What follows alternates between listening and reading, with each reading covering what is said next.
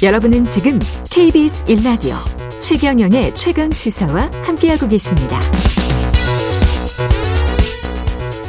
네, 이태원 참사 국조특위 활동이 오는 7일 종료됩니다. 오늘이 1월 2일이니까요. 뭐 5일도 안 남았네요.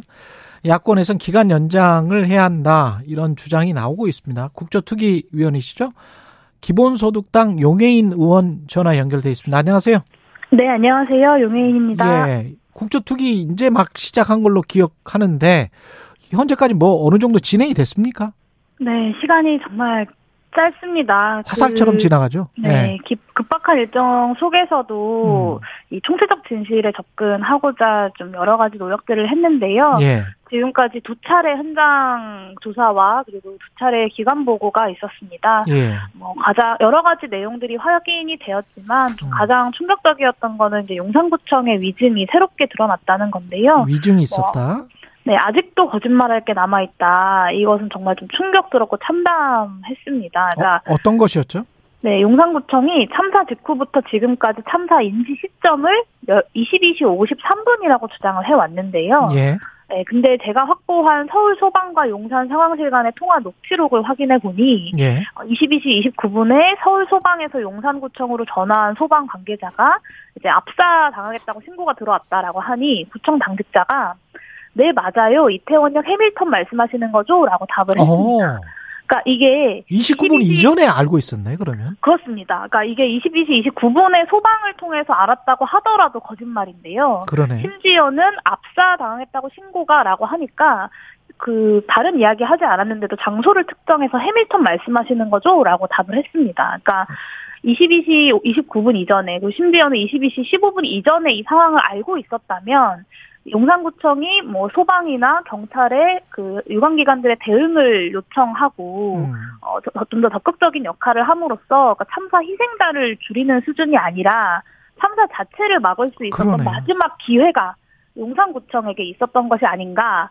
아, 라는 생각이 들 수밖에 없는 거죠. 그래서 그러네. 이 상황에 대해서 계속해서 어, 질문을 했고 네, 용산구청에서는 지금까지도 22시 53분이 최초 인지 시점이다라고 기억이 나지 않는다라고 주장을 하고 있습니다.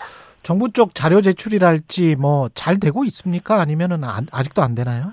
네, 뭐 몇 가지 여러 가지 성과가 있었음에도 불구하고 한계가 느껴지는 게요. 여전히 제- 자료 제출 협조가 제대로 되지 않고 있습니다. 뭐 대표적인 게 이제 국가 위기관리 기본 지침 재난 분야 교- 공개본입니다. 그러니까 예. 이 자료 같은 경우는 저뿐만 아니라 수많은 야당 의원들이 요청을 했는데요. 한 차례도 제출하지 않았고요.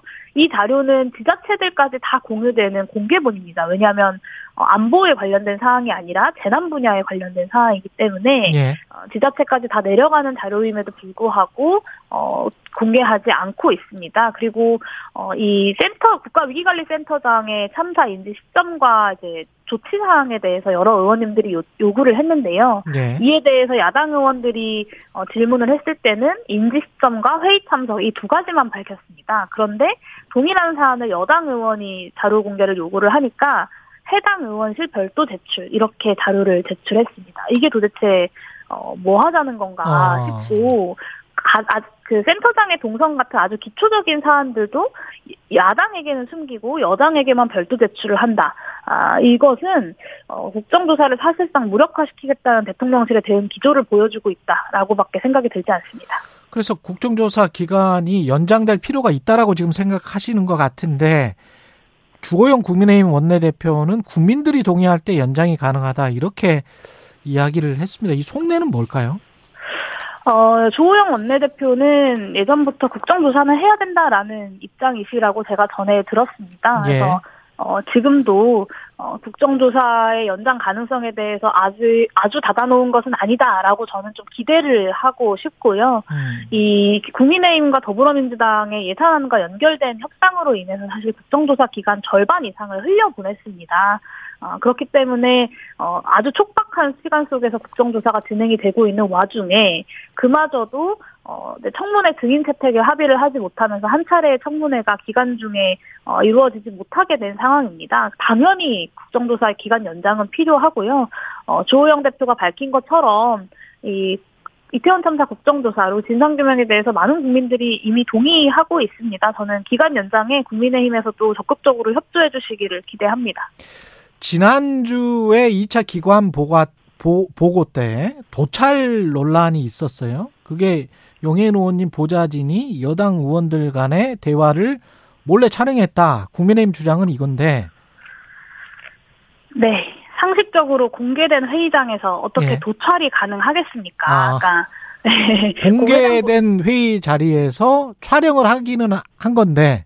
네, 저의 그 해당 보좌진은요. 지난 예. 3년 동안 저와 함께 동행하면서 저의 의정 활동을 영상으로 기록해 왔던 보좌진입니다. 그러니까 음. 어, 당시에도 어, 회의가 진행되던 와중에 예. 위원장께서 정회를 선언을 하셨고 정회를 하고 정회 선언을 하고 회의를 마무리하고 사람들이 빠져나가는 것까지를 촬영하고 있던 중이었습니다. 예. 근데 이 과정에서 뭐 조수진 의원님이나 전주의 의원님이 도대체 무슨 말씀을 나누셨는지는 모르겠습니다만 예. 뭔가 좀 불편한 상황이 있었다고 한다면 음. 이에 대해서 충분히 설명하고 오해를 풀고 뭐 필요하면 영상 삭제도 저는 어, 말씀을 드렸습니다. 그리고 예. 어, 이제 회의 진행할 때, 시작을 할 때 유감 표명도 하겠다. 네. 왜냐하면 네. 저한테는 국정조사에 불필요한 논쟁을 만들고 싶지 않고 음. 국정조사가 제대로 진행되는 것이 가장 중요하기 때문에 어, 그 문제제기 과정에서 이 보좌진이 오히려 위협감을 느끼는 상황 이 있었음에도 불구하고 이 문제를 그렇게 좀 오해를 풀어보고자 했습니다.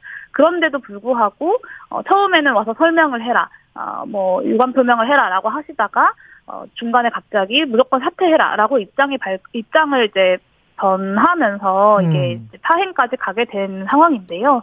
저는 필요하면 충분히 설명하고 해명하고 유감 표명도 하겠다고 말씀을 드렸습니다. 그럼에도 불구하고 회의를 파행까지 시킨 것은 국정조사를 어떻게든 하지 않겠다, 파행시키고야 말겠다라는 음. 의지의 표명이라고 저는 생각하고요. 어, 이, 이에 대해서 그 국민의힘에서 이 유감 표명이 분명히 있어야 된다라고 저는 생각합니다. 오히려 국민의힘에서 유감 표명이 있어야 된다. 국정조사를 네. 이렇게 파행까지 몰고 간 것에 대해서 어, 유감 표명이 있어야 된다고 생각합니다. 예, 일부러 의도적으로 보좌진이 촬영한 것을 그게 몰래 촬영이다, 도찰이다 이렇게 주장을 하면서 국조위원 사퇴하라고 압박을 넣고 국정조사를 지연시킬 의도가 있었다 이렇게 지금 판단을 하시는 거예요? 네, 저는 중간에 충분히 원만하게 풀기 위한 여러 가지의 말씀들을 드렸고 예. 실제로 보좌진이 그러면 와서 설명을 해라. 라고 이제 돼서 보좌진이 회의 장소에 다시 와 있던 상황이었습니다. 예. 그런데 갑자기 이제 사퇴를 해라, 무조건적으로 사퇴해라, 라고 이제 어, 변화, 저의 이야기나 뭐 해명이나 이런 것도 듣지 않겠다라고 예. 하셨, 하, 했던 상황이었기 때문에 이 문제를 원만하게 풀 수 없는 상황이 되어버렸고 결국에는 파행까지 이르게 된 것입니다. 오는 6일에 2차 청문회가 있는데 이상민 장관이 출석하기로 됐단 말이죠. 근데 민주당에서는 유족과 이상민 장관이 같이 출석해야 된다. 국민의힘은 이상민 장관만 출석하자. 뭐 이렇게 지금 주장하는 겁니까? 네, 이 유가족과 이상민 장관이 같이 출석하는 것에 반대하고 있는 것으로 저는 알고 있습니다. 예. 근데 상식적으로 이런 150 9명이 사망한 참사에 대한 국정조사를 진행하는데 음. 일가족과 생존자에 대한 증언을 듣지 않고 그 청문회가 가능하겠습니까? 아, 그리고 심지어는 어, 세 번의 청문회가 두 번으로 줄어든 상황입니다. 이 상황에서 도대체 무엇을 어, 두려워해서 이상민 장관이 유가족들과 만나는 같이 증언대에 서는 것을 반대하는 것인지 저는 좀 이해하기 어렵고요. 어, 국민의힘이 어, 유가족들을 국정조사장에 세우는 일 자체를 반대하는 것이 아니라면 이 유가족과 생존자들의 증인 채택에 적극적으로 협조해야 된다고 봅니다. 이태원 참사 유가족들 같은 경우는 시민 분향소 근처에서 지금 보수 단체 2차 가해를 계속 당했었잖아요. 네, 이게 지금 이걸 막을 수 있는 어떤 방법이 없습니까? 법원에 지금 보수 단체 접근을 막아달라고 요청까지 했는데 정치권에서는 뭐 할 수 있는 게 없어요? 네, 저는 정치적으로도 충분히 문제를 풀어가기 위한 음. 최대한의 노력을 해야 된다고 생각하고요. 예. 어, 법적으로 뭐 물리적인 제재를 할 수 없다고 한다면 정치적으로 정치권에서 이 문제에 대해서 분명한 입장과 메시지를 밝혀야 된다고 생각합니다. 그러니까 어 여, 여당에서 그리고 정부에서 유가족들과 함께 하겠다, 유가족들의 아픔에 공감한다. 그러니까 2차 가해를 중단해 달라라는 메시지만 나온다고 하더라도 저는 많이 달라질 거라고 생각합니다. 그런데 여전히 유가족들의 2차 가해, 유가족들이 경험하고 있는 2차 가해에 대해서는 그 어떤 메시지도 나오지 않고 오히려 유가족들을 뭐 회의장에서 어 만나는 것이 두렵다거나 뭐 이런 방식으로 유가족들을 어, 매도하고 있는 것이 저는 더 문제라고 생각합니다. 예, 그리고 지금 국정조사 제대로 된 뭐 결실을 맺기 위해서는 뭐가 가장 필요합니까? 기간 연장이 제일 우선시 돼야 되나요? 어떻게 보세요? 네, 저는 기간 연장이 가장 첫 번째 선결 조건이라고 생각합니다. 자료 예. 제출 아무리 성실하게 한다 그래도 기간 연장 되지 않으면 다 소용없는 일이 되어버릴 것입니다. 그렇기 예. 때문에 기간 연장 반드시 필요하고요.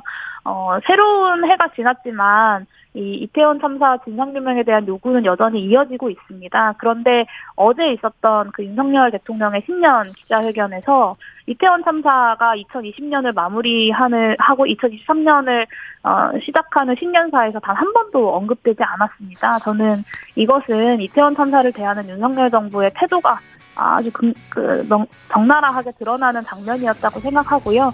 정부가 그리고 여당이 기간 연장과 자료 제출에 좀 더 적극적으로 나서주었으면 좋겠습니다. 예, 기본소득당 용혜인 의원이었습니다. 고맙습니다.